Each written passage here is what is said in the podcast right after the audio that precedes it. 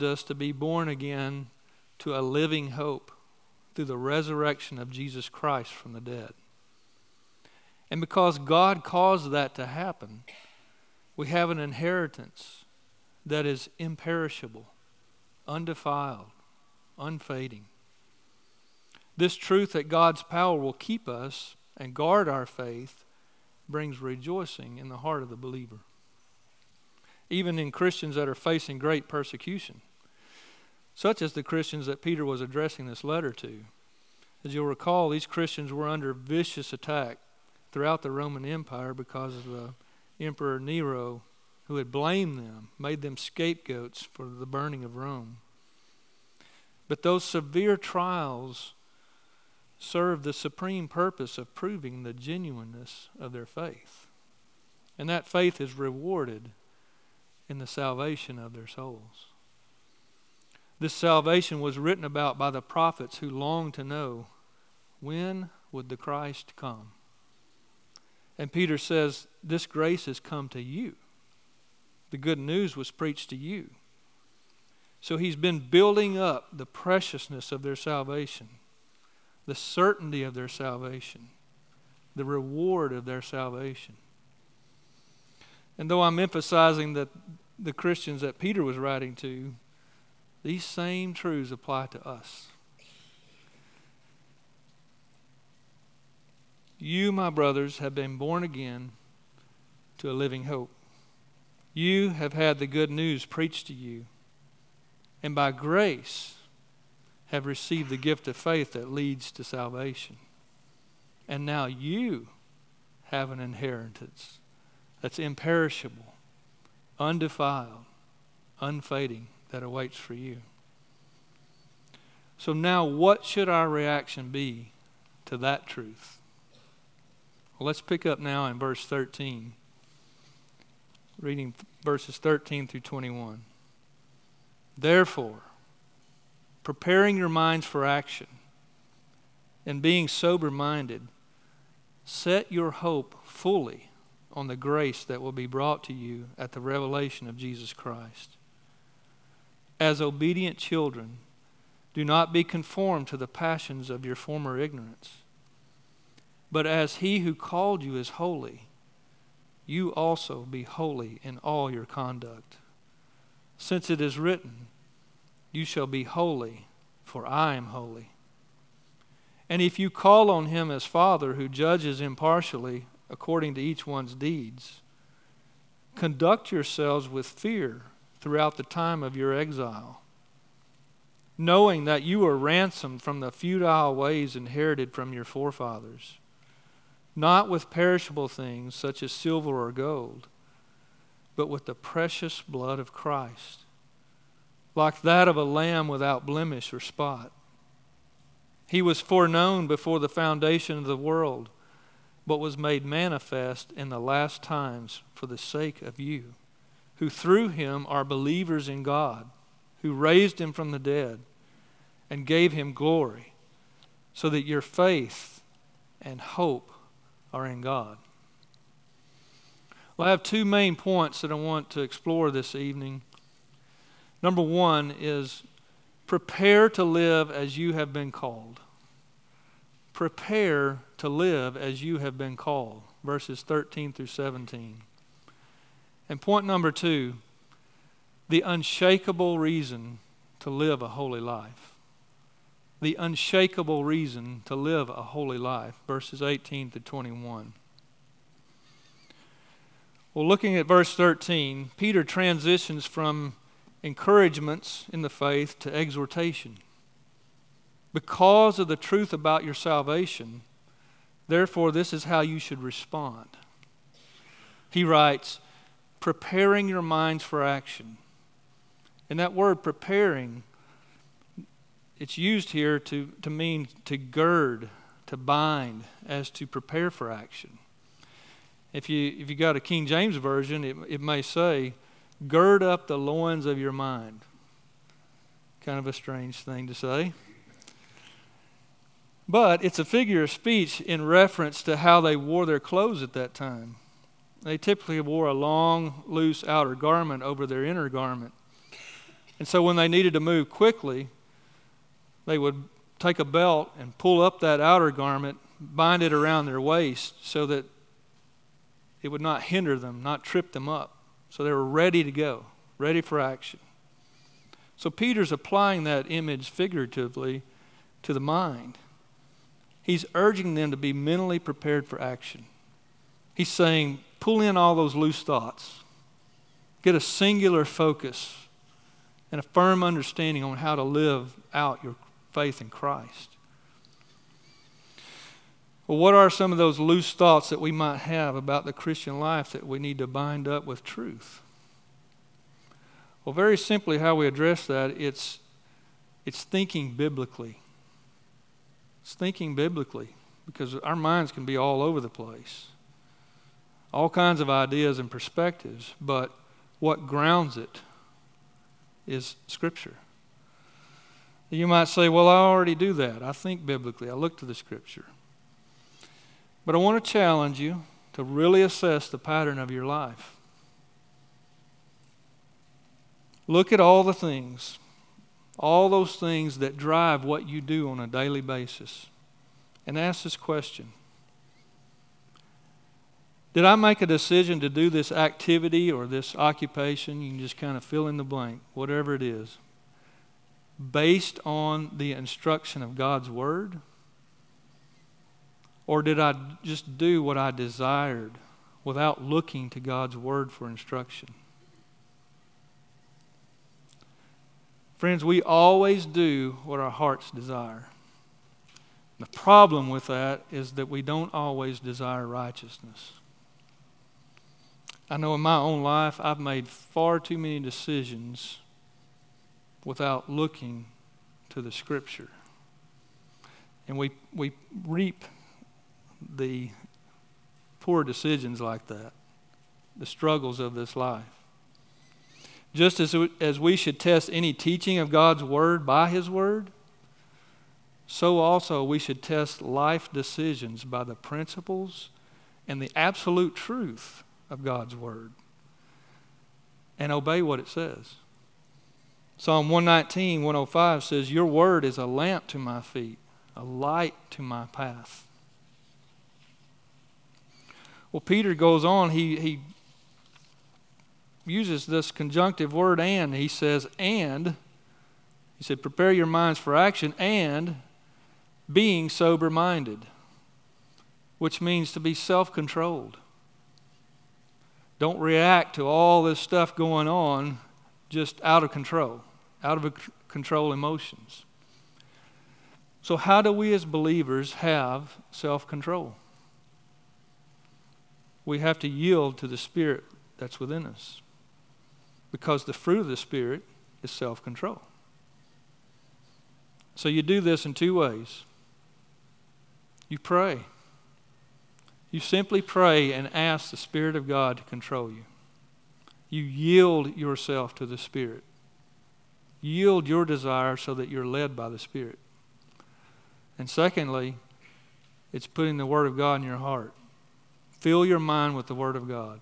Colossians 3:16 says, "Let the word of Christ dwell in you richly." So now that you've prepared your mind and yielded to the control of the Holy Spirit, he says, set your hope fully on the grace that will be brought to you at the revelation of Jesus Christ. Now, this word hope that he used here has a, has a meaning of an attitude of confidently looking forward to what is good and beneficial. An attitude of confidently looking forward to what is good and beneficial. What do you hope in? Think about this. How many times have you said or thought in the last week, I hope for this, or I hope this happens?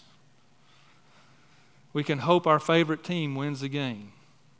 Sorry, volunteer and Razorback fans.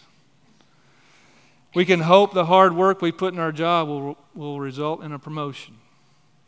We can hope the study and preparation in a school subject results in a good test score. And those aren't bad things to hope for. But the problem is, none of them come with an assurance. The exhortation here is to hope above all hope in that which is certain and sure. And what does he say? The grace that will come to you at the revelation of Jesus Christ. It is certain. It is certain if you are in Christ.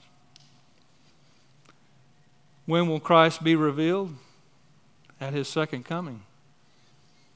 And look at what the Christian will receive it is grace he will receive. But in contrast, the non Christian receives judgment. So our hope is to be fixed fully upon that which is sure. That's why Peter was laying that groundwork in verses 3 through 12 about the certainty of your salvation. You have an inheritance that awaits you that is imperishable, it is undefiled, it is unfading. Therefore, because of that, fix your hope, that attitude of confidently looking forward to that which is good. Fix it fully on this sure grace of your salvation in Christ Jesus. And then we see in verse 14 another exhortation. He says, As obedient children, do not be conformed to the passions of your former ignorance. This is the only negative instruction. He says, Do not do this. He says, Do not be conformed to the passions of your former ignorance.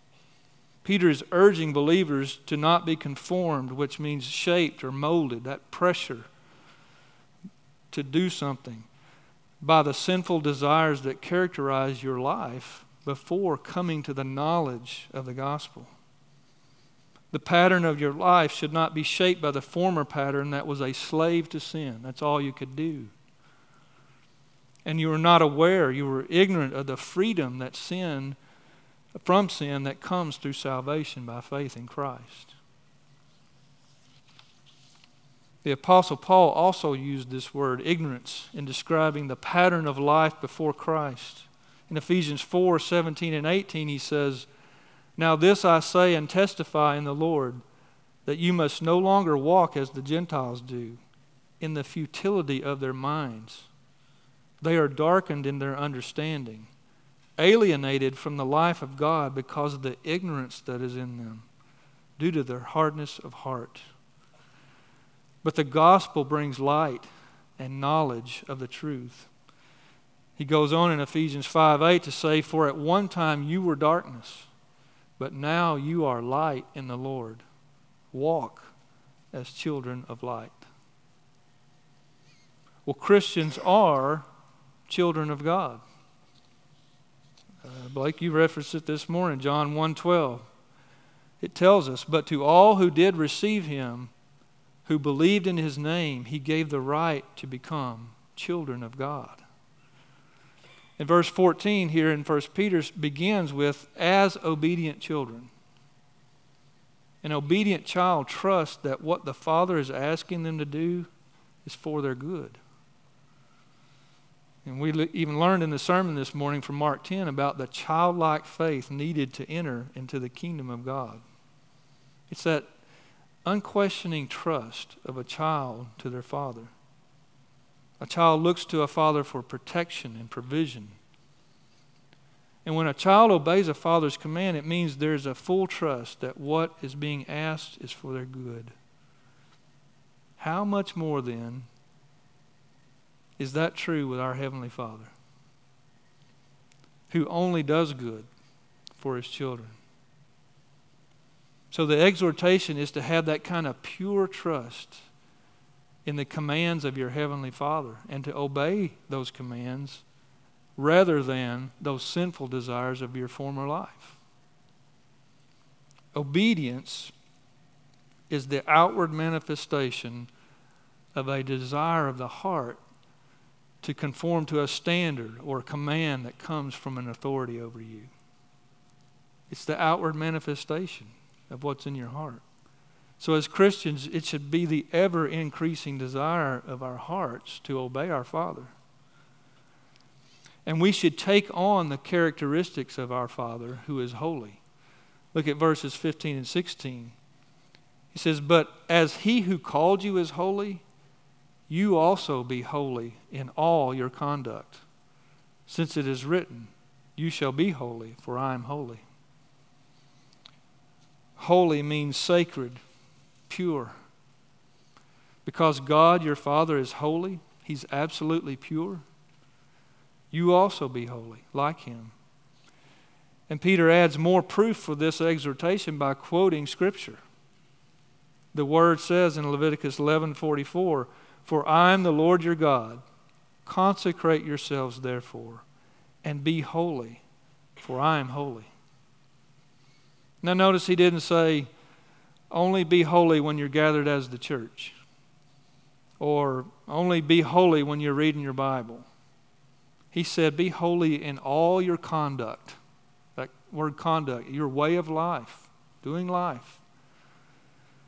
That means we need to carefully examine the pattern of our lives and test it by this standard of holiness, purity.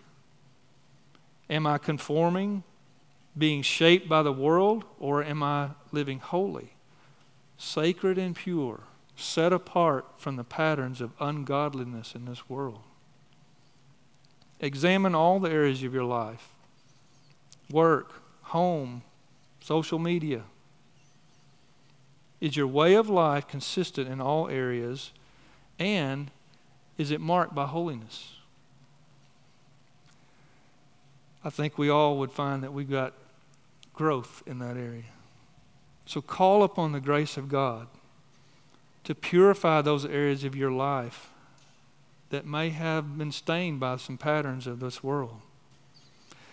May Titus 2 11 through 14 be an encouragement to all of us in pursuing holiness. It reads, For the grace of God has appeared, bringing salvation for all people, training us to renounce ungodliness and worldly passions, and to live self controlled, upright, and godly lives in this present age, waiting for our blessed hope the appearing of the glory of our great God and Savior, Jesus Christ, who gave himself for us to redeem us from all lawlessness and to purify for himself a people for his own possession who are zealous for good works.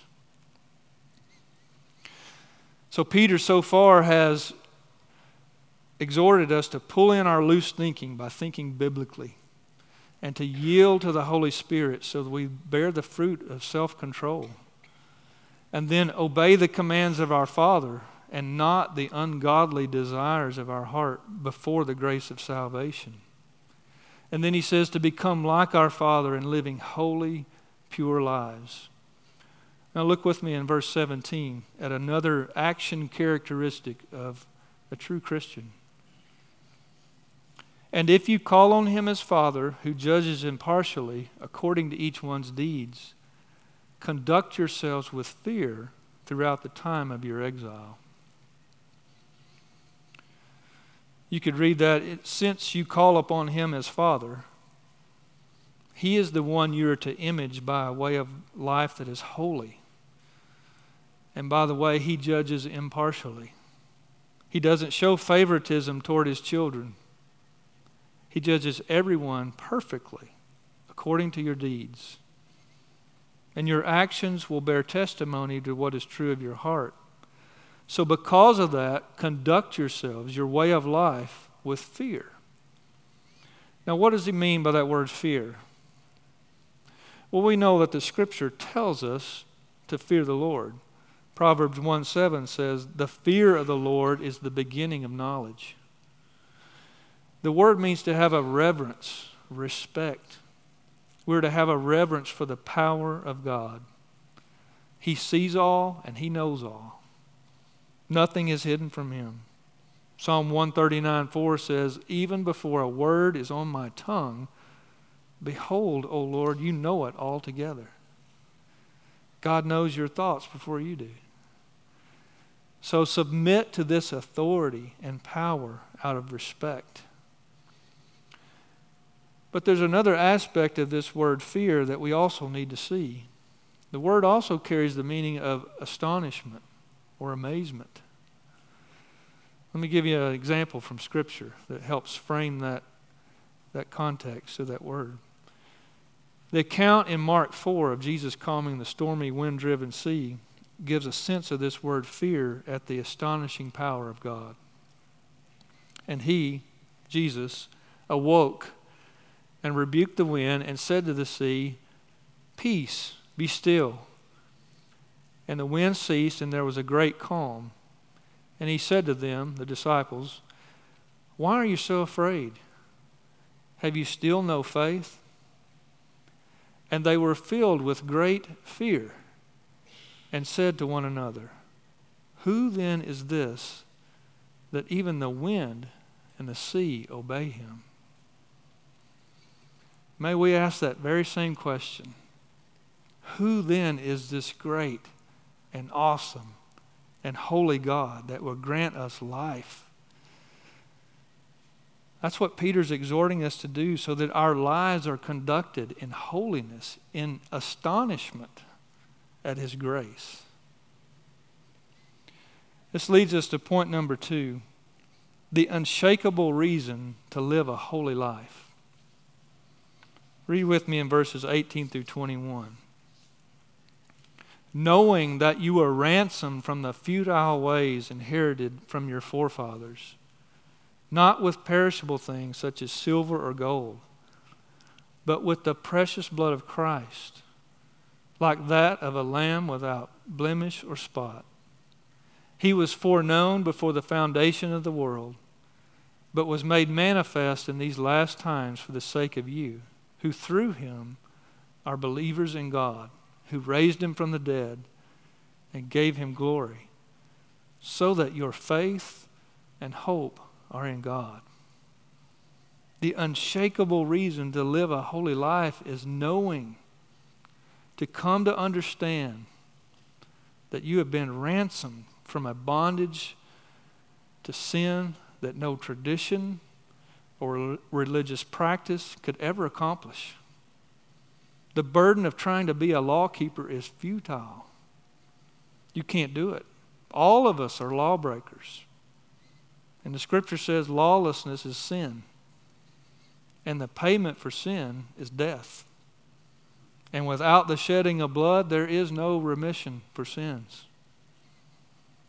But praise be to God, the precious blood of Jesus has paid the ransom for our desperate souls. He is the Lamb of God that takes away the sins of the world. He lived the perfect, righteous life that we can't live and then willingly laid down his life in perfect obedience to the will of the Father. And that was the plan established before he spoke the world into being. And he was manifest at the perfect time for our sake.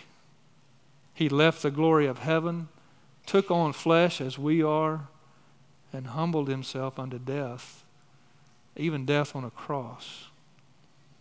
He did this for the sake of you and you and you and you, all of us who have been saved by His grace. This is the unshakable reason, dear brothers and sisters, to live a holy life.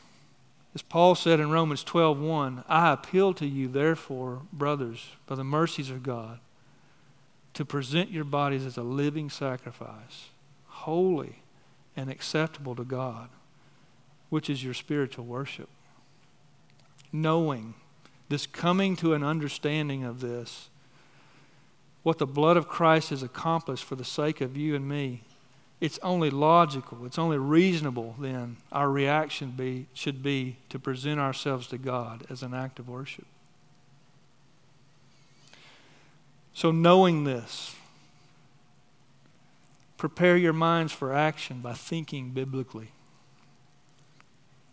Knowing this, be sober minded, self controlled, yield to the Holy Spirit. Knowing this, set your hope fully on the grace that will be revealed to you at the coming of our Lord Jesus Christ. Knowing this with pure childlike trust, obey your Father's commands. Knowing this, desire to please Him rather than those sinful desires of your past. Knowing this, make the pattern of your life holy and pure because your heavenly Father is holy and pure. Knowing this, conduct your lives out of a holy fear and reverence and astonishment in His power and His glory and His grace toward you.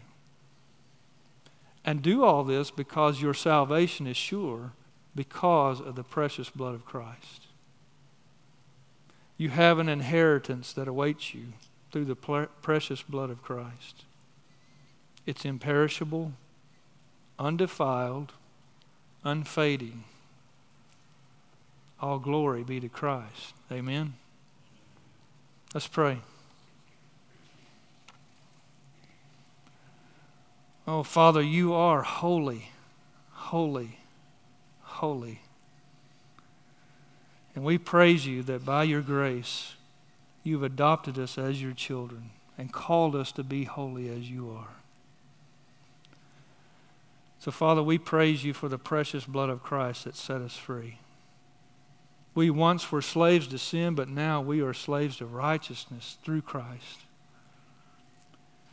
We praise you for such mercy. And Father, we pray that we could live according to your scripture, that we would prepare our minds for action, that we would think biblically, that we would be sober minded by yielding to the control of the Holy Spirit within us that we would obey your commands out of the desires of our heart that are for righteousness and not for the sin that once marked our lives. And Father, that we would set our hope fully upon the grace that awaits us at the revelation of Jesus Christ. And Father, that we would live our lives, we would conduct ourselves in a way that's continually amazed by your power and your grace toward us. Father, cause us to live pure and holy lives so that you are glorified. And cause us to remember continually the precious blood of Jesus Christ that has set us free. We thank you, Father, for the opportunity to gather here as your church family and come before the, the supper table tonight in memory to memorialize what Christ has done for us, the new covenant established in the blood of Christ. For this we praise you. In Jesus' name, amen.